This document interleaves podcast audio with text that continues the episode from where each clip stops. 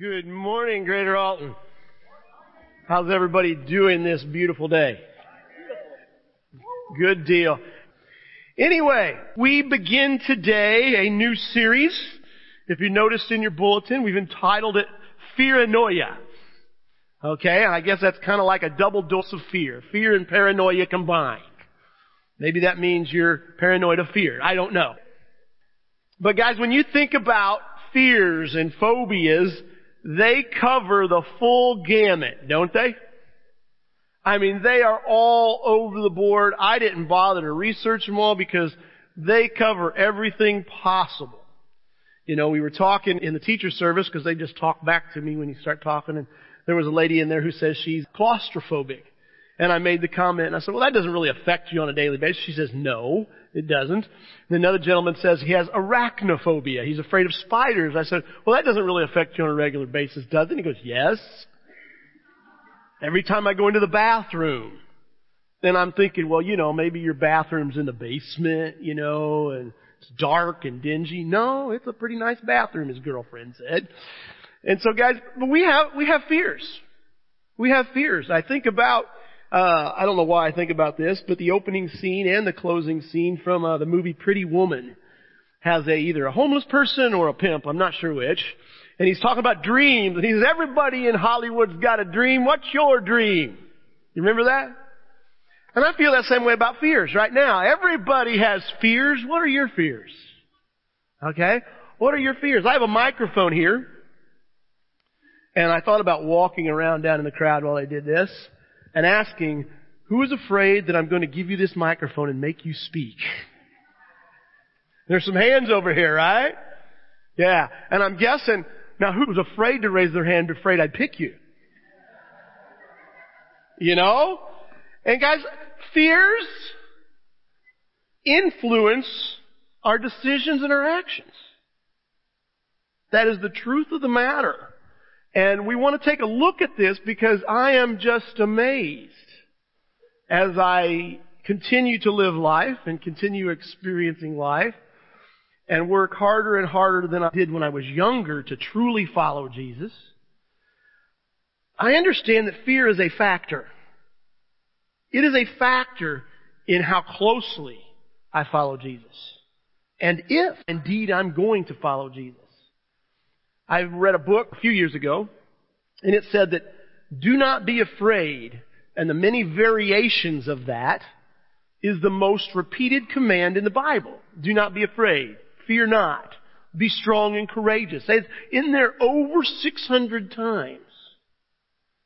And guys, I believe you see fear at every turn. Alan was up here talking about the Israelites when they were led out of Egypt. And, I mean, they had no idea for sure what was coming up. You know, and the next thing you know, I mean, they just seen God do these miraculous things and lead them out in a powerful way. And then all of a sudden they get pinned between the Red Sea and the Egyptian army and they're scared. What have you done? Moses brought us out here to be killed in the desert? Even though they just saw everything God did, what's wrong? They're afraid. Later on, after they make it across the Red Sea and have this tremendous party, and later on they're in the wilderness and they're hungry. And they say, did you lead us out here to starve? Now they're afraid they're going to starve to death. And guys, it is the constant enemy of our faith is fear. And it just pops up. And sometimes it's rational, sometimes it's irrational. But guys, it's something we, we need to pay attention to. Now, if you look in your notes, let me, before you look in your notes, let me just ask you to think of what are you afraid of? No, I, I'm not talking the phobias of, you know, that, that may or may not ever come into play in your life. You know, if you're afraid of flying, how often do you have to fly? You know? Um, but what are you afraid of? Do you recognize things you're afraid of? You know, are you afraid of being left alone? Either through divorce or death? You know, are you afraid of going broke? Okay? Afraid you'll go to college and fail. Afraid you'll start a business and fail. Afraid, what fears do you have? And I'm going to get more into this as we, as we, as we, as we talk. But guys, I want you, I ask that question because if you don't identify your fears, you may have a hard time facing them. Or you may have the difficulty of seeing how they influence you. The most clear example I have from our culture of someone whose their fear impacts them, and you probably know of others, but is the uh, former football coach and commentator John Madden. It was interesting. I, I talked in the teacher service, and nobody was. It was a small group, I'll say that, and a young group, and nobody knew that John Madden was afraid of flying. Did you know that?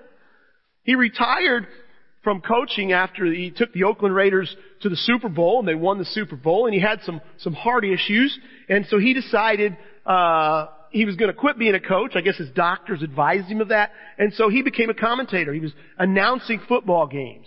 But he had a problem, you know, needing to be in a new city every week. He was afraid of flying.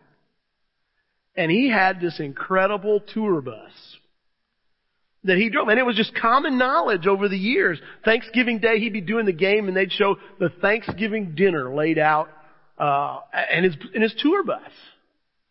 And one of my favorite scenes from football was one time, you know, he's the guy that did the teleprompter where you could circle things on the screen and show where people were going, what they were doing. And they had a turkey that he was, he was had for, uh, this has nothing to do with fear, but I gotta share it. He had a turkey that he was gonna, you know, they were gonna eat after the game for their turkey dinner, and the turkey had six legs on it. You know, they'd taken extra legs and pinned to it, and he says, now you see, that big breast on that, they need to have, they've got, it has a big breast because it's got to support six legs. Regular turkey's only got four. You know, regular turkey's got two, by the way. Thought you all figure that out. But guys, it was, it was a situation where very clearly his fear impacted his actions. And they impacted his actions on an ongoing basis. Literally for decades. And guys, that's what fear does. If you look in your notes, I looked up in the dictionary, uh, definition of fear, and it says fear, a distressing emotion aroused by impending danger, evil, pain, etc. Whether the threat is real or imagined. The feeling or condition of being afraid. Guys, uh, if you want to circle something there, it, it, fear is real whether the threat is real or imagined. And I've heard that. One of the, my things I've heard from years ago was, you know, how you define fear. They use the, the word as an, you know, each letter of the word as an acronym. And it says false expectations appearing real. And you know, the truth is a lot of the things that we're afraid of ain't never gonna happen you're never going to have to deal with. But guys, fear is, imp- it, it's, it, that's what it is, a distressing emotion aroused by impending danger, evil or pain. And go on, I looked at some other definitions and it says something that causes feelings of dread or apprehension. Anticipation of the possibility that something unpleasant will occur. See guys, and I think it's significant that you look at a definition like that when we talk about fear. And I think it's also important that you look at acronyms, not acronyms, synonyms for fear. Okay? Because we use other words to describe what is really fear, don't we? Okay? The most popular one I see is the word insecurity. You've heard that over the years, right? I'm just insecure. I'm insecure. And it's interesting when we started looking at that, because I started looking at it because it was a buzzword around here and I used it. And so I started thinking, I believe the Bible talks about everything and applies to everything in my life. What's the Bible have to say about insecurities? It doesn't use the word. You don't find the word insecurities in the Bible. So I started looking at people in the Bible and thinking of who in the Bible would you describe as insecure? Moses? Anybody else? Saul? The old one or the new one? The old one. Yeah, King Saul is who came to my mind. And that's who we're going to be talking about today. Hey guys, uh, I mean, insecurity. Know, interesting when you look at the definition of insecurity, what does it say? Subject to fears, doubts, not self-confident or assured, anxious. Okay, other synonyms are timidity, lack of confidence in ourselves, anxiety, concern, dread, panic, and worry. And you see guys, like when you look at all those things and you want to try to define what is a fear in your life, I believe all those things, anxiety, insecurity, fear, worry, in my opinion, are characterized by one thing, and that is excessive thought. They dominate your, th- your thought process. Alan and I have had multiple conversations about things taking over our thoughts.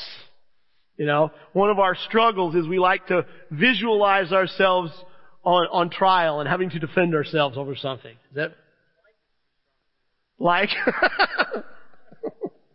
but you find yourself consumed with it. You find it dominating. Okay, there's a reason we do it. Okay, guys, that's that's that's what it is. But guys, when you look at fear, there's, there's two things we want to look at in the Bible before we dig into looking at Saul. And the first was in 2 Timothy chapter 1 and verse 7.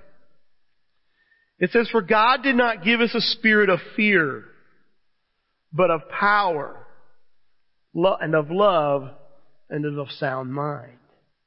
You see guys, Aaron was baptized the other night. Now the most incredible, amazing part about that to me is the gift of the Holy Spirit. He received the Holy Spirit because it is an amazing gift. Yes, his sins were forgiven. Okay, and that is part of that gift. I understand that. I'm not trying to minimize that in any way. But the Holy Spirit just continues to amaze me. It is, you are given, when you decide you want to follow Jesus and you are baptized, you received His Holy Spirit to live inside of you. And what this passage says is, that spirit is not a spirit of fear. Okay? That's not what it is. You go on, you look at this next passage, is in Luke chapter 1. It's talking about Jesus. And it says, to rescue us from the hand of our enemies and to enable us to serve Him without fear in holiness and righteousness before Him all of our days. Now let me ask you something. If Jesus came to this earth and was crucified for us and rose from the dead again for us. And part of the reason he came was so that we could worship him or serve him without fear. And after he left, he sent a spirit to live inside of us that is not a spirit of fear. What does that say about our fears? They're not from God. That's their first blanks there. When I feel fear, it's not coming from the Holy Spirit. It's not coming from the Holy Spirit. It's coming from somewhere else. I believe that fear in the life of a believer has only one purpose. And that is it gives you a growth opportunity. It gives you the opportunity for your faith to grow, for you to trust God instead of being afraid. Now that doesn't say that what you're afraid of won't happen. You need to understand something. And guys, this is what we are called. When you made a decision to follow Jesus, you are saying, I have faith in you, Jesus. I have faith that the God of the universe sent you. I believe it. I believe that my sins are forgiven because you died on the cross. I believe you resurrected from the grave, and because of that, I will one day too resurrect from the grave. Even though you cannot prove these with empirical proof, you couldn't go to a court of law and prove it with forensic evidence, you believe it. That's what faith is. In Hebrews 11, it tells us that faith is being sure of what you hope for and certain of what you can't see. 2 Corinthians 5, it tells us we walk by faith, not by sight. Romans 2 tells us that the righteous live by faith. And then also in Hebrews chapter 11, it tells us that without faith, it is impossible to please God. You see, guys, I want to offer up to you, and you, you notice the title of this lesson is Fear versus Faith. And that's really the thesis of this whole series for the month. Okay? Because they are polar opposites. You, your fears are challenging your faith. The way it says verses, it's just like a boxing match. And I don't care who you are, you will, and I'll get more into this. Your faith, no matter how long you follow Jesus, is going to be challenged by fears. It's going to be challenged by fears that cause you to doubt. Jesus, are you, I, I worry about money. Why? Because I said I trust you. You've told me you'll provide for me. And yet I have the fear. So I have an opportunity. When I'm afraid that God isn't going to provide, I have the choice to kill my worries and to put a smile on my face and to trust that God is going to do something in a very amazing way. That's what we're dealing with here, guys. Excuse me. I've got one other thing there, one other blank there I want to talk about, or the working definition of fear for our series is whatever influence slash controls my thoughts and actions. I have that in there. I don't know how many of you, as I've talked about fears and how dangerous it is, how many of you thought, aren't we told to fear God? Nobody's thought? Great. Guys, we are. It says the fear of the Lord is the beginning of knowledge. Oh, what are you telling me? You know, I'm not supposed to fear and it, it's contrary, it's not from God, but yet I'm supposed to fear God. See guys, you need to understand your fears desire to control you. Okay? God does not desire, He, he wants you to do what He wants. he does not desire to control you because He could do it. he could do it. And so guys, you need to understand that. We're looking at what is going to control us. Something is going to influence every decision you make, every thought you have. And you have a choice whether it's going to be your faith or fear. Now what we want to look at, we want to look at King Saul in the Old Testament, which you can find his story in 1 Samuel, uh, basically the whole book of 1 Samuel. I encourage you to read it. Um, you can actually pick up in about chapter 8 or 9 to get just the story of King Saul. I encourage you to start in the beginning so you get the background of King Saul. But basically what's going on with King Saul in his life is that Israel does not have a king at this time. They've never had a king. They've had prophets. They've had judges. Samuel right now is literally leading and pointing the people towards God. And he appoints his sons to do the same thing he's doing, but they don't have the character he has. They're not godly men. And so the people say, we want a king! Give us a king! More specifically, they say, we want a king so we can be like the other nations. Okay? Something to listen to, teenagers, okay? When it comes to being like everybody else. Because later on, after he appoints them a king, he goes, you've done something very evil wanting to be like everybody else and wanting a king. Even though I've given it to you, that's what you are. They want a king. And so God tells Samuel, I've picked a king. Go anoint him king. And so Saul is this guy. Saul is just a, a, guy that's helping his family in their family business. And they lose some donkeys and him and a servant go and look for the donkeys and they can't find the donkeys. So they try to find the local prophet who happens to be Samuel to ask him where the donkeys were. They tell him, the donkeys have been found, now your father's worried about you. Samuel invites him to a big meal, spend, has him spend the night. And the next morning he says, send your servant on, I want to tell you something. A message, I need to deliver a message from God. And he tells him, he takes some oil, anoints him with head, and basically tells him, you have been anointed the ruler of Israel.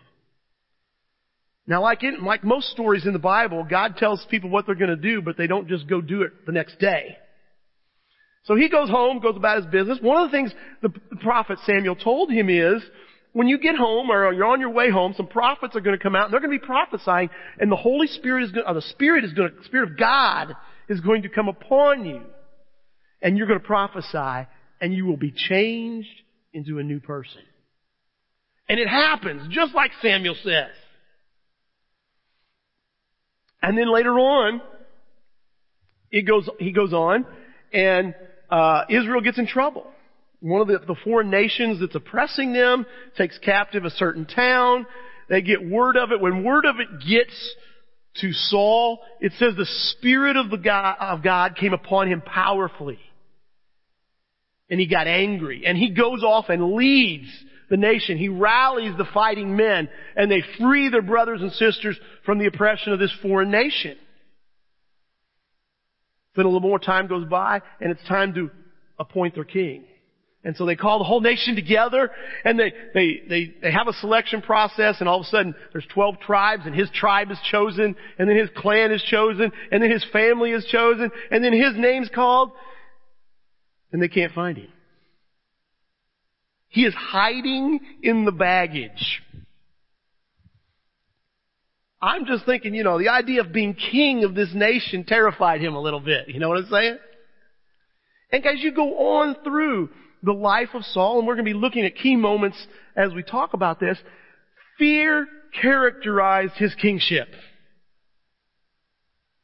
It characterized his life to the very end.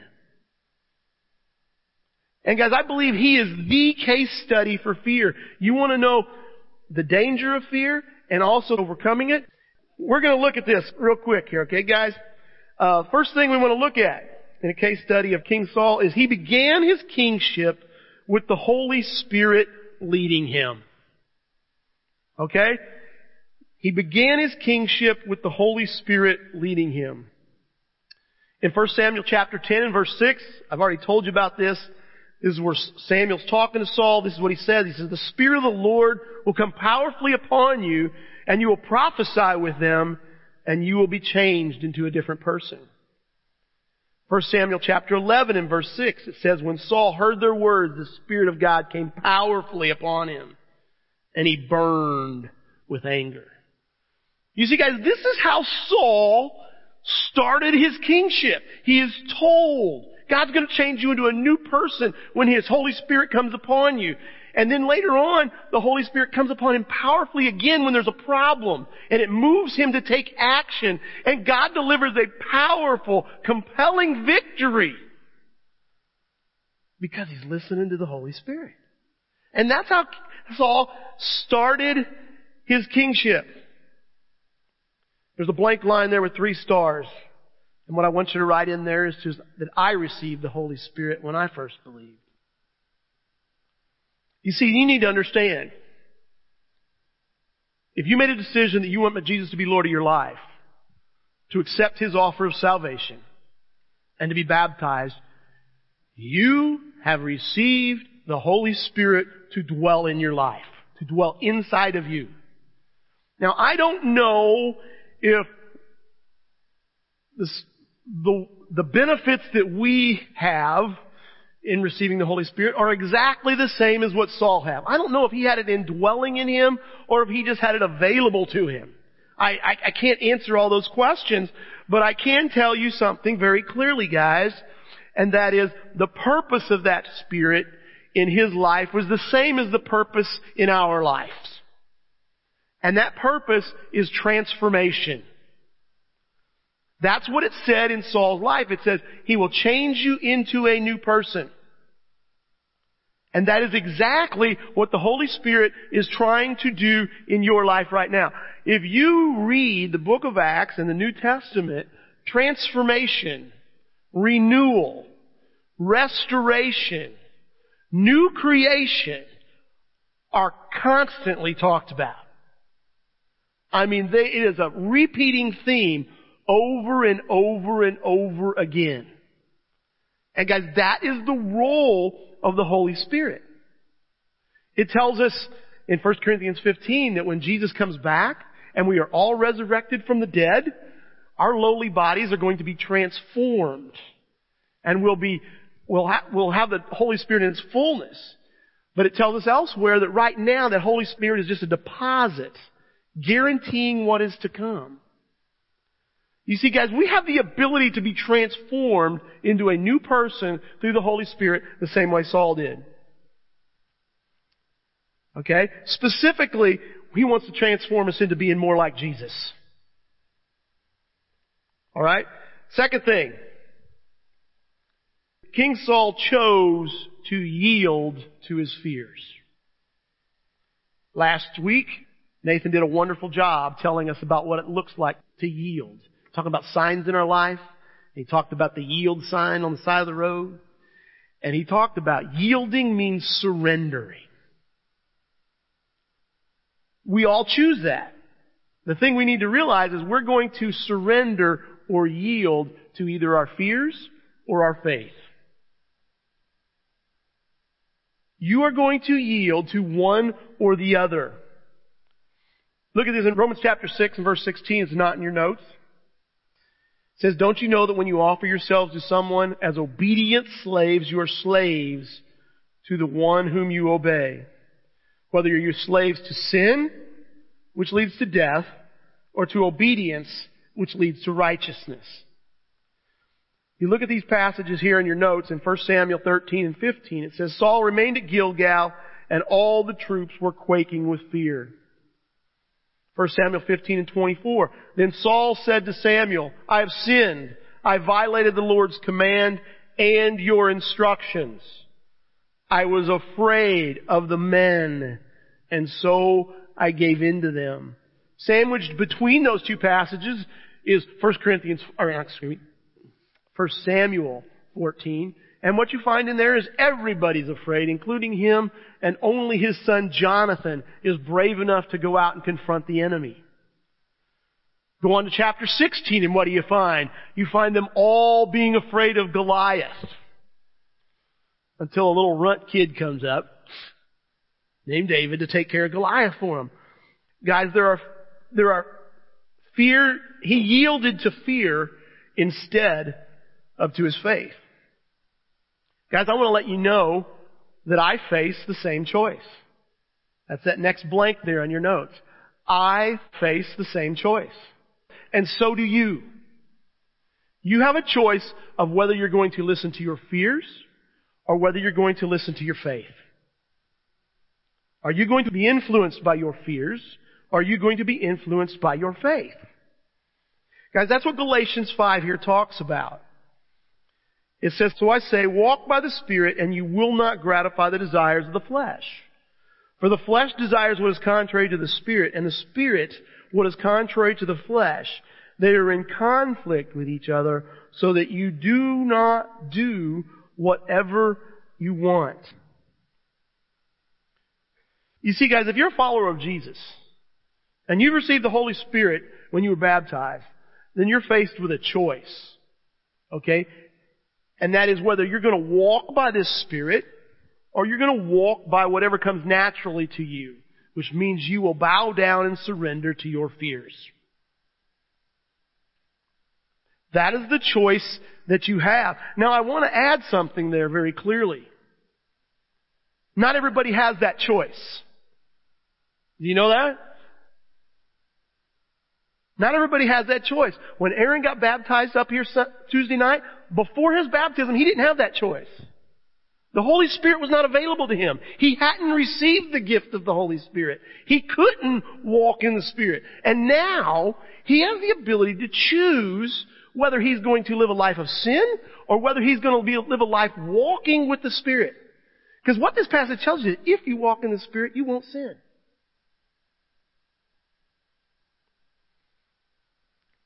You see, guys, that choice is a gift. And guys, if you walk out here with anyone today, I want you to know you have a choice. Your fears don't have to dominate you. You don't have, how many times have you heard somebody say, well, I had to do this. No, you didn't. You chose to do this. And I think if you look closely at a lot of those situations, they feared. They feared somebody else's response. They le- feared somebody's reaction. They feared what somebody would think. So they had to do this. Third thing, guys, we want to talk about Saul is that fear gave evil a place of powerful influence in his life.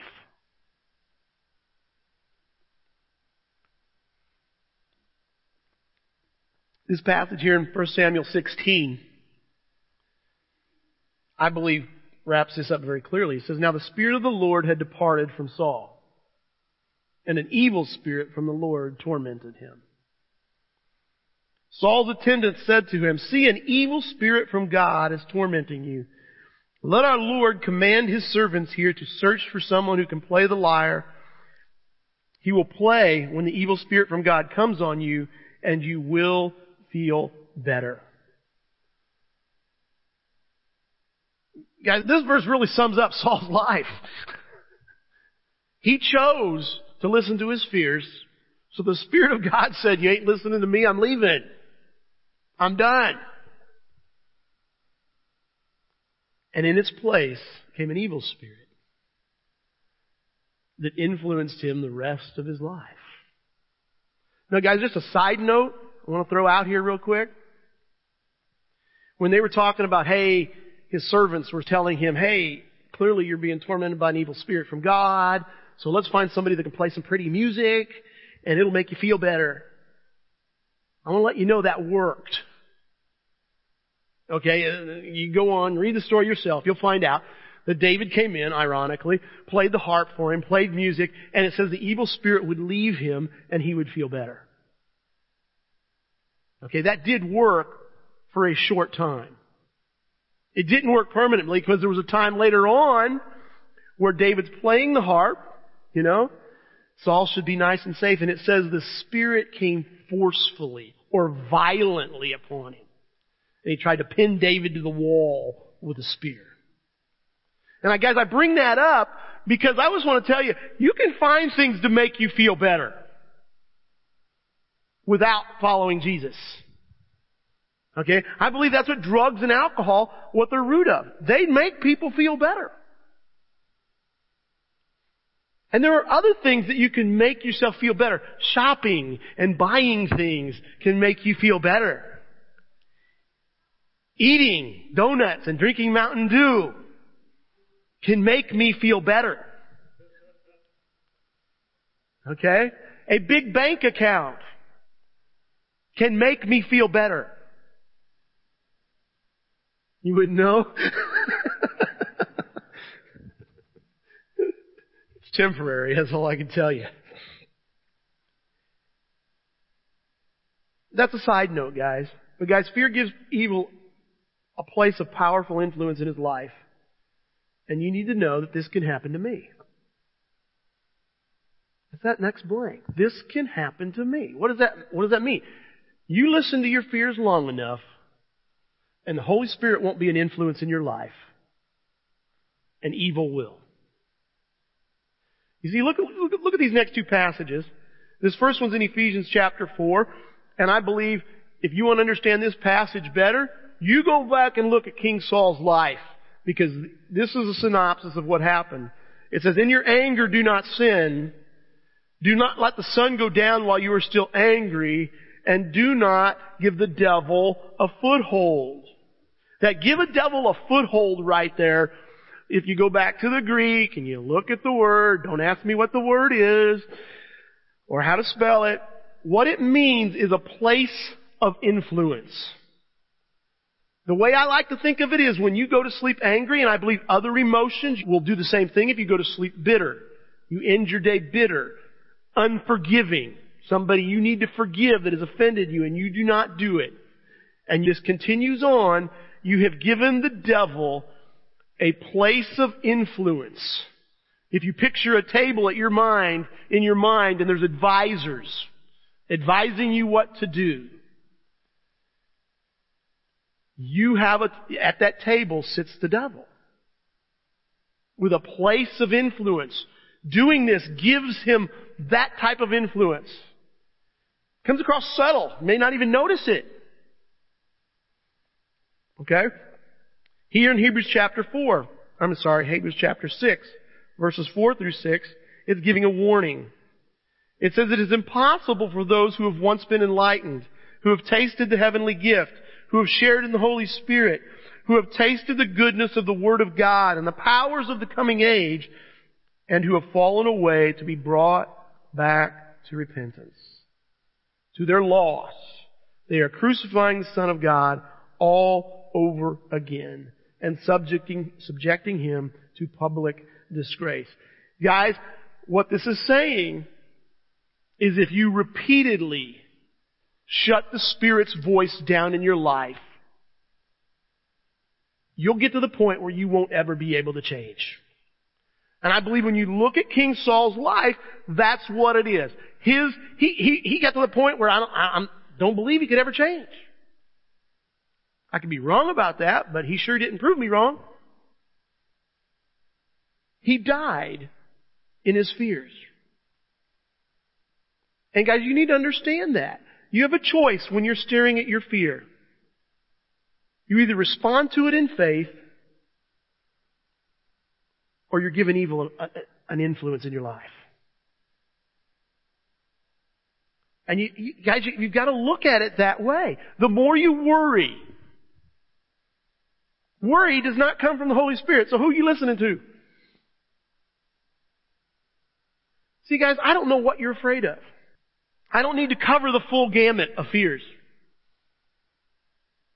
Because I believe the Holy Spirit can show you those things. And I really hope, I hope this week, I pray, I'll pray about this here in just a minute. I hope this week you're driving down the road and you see a yield sign. And when you see that yield sign, it triggers you. And you go, who am I yielding to? The Holy Spirit? Or am I yielding to my fears? You see guys, I've said this before, that's why we did a study on the Holy Spirit this summer, a whole series on it is because I believe this is a huge growth area for us here at Greater Alton. A huge, huge growth area. I already shared before when we did the series and I closed out the series here and I asked if anybody has made a decision or is committed to walking in the Spirit, being full of the Spirit, living by the Spirit, just to send Tim or Alan or I a text or an email, just to let us know. We want to, we want to know that people are committed to this. We want to know that people are, are thinking about this because guys, this is a gift from God. Not everybody gets this. And I long for the days when people go through life not afraid, but instead living by the Spirit. We had one person text us one person. And all that tells me, all I'm saying by that is, is it's not something we're conscious of. It's very easy to hear what's said here and to walk out the doors and forget about it. And guys, I hope, especially as you go through this series, you're able to see what your fears are and how you can defeat them by faith. So guys, I don't, I don't know where you're at today. I don't know what's influencing your life.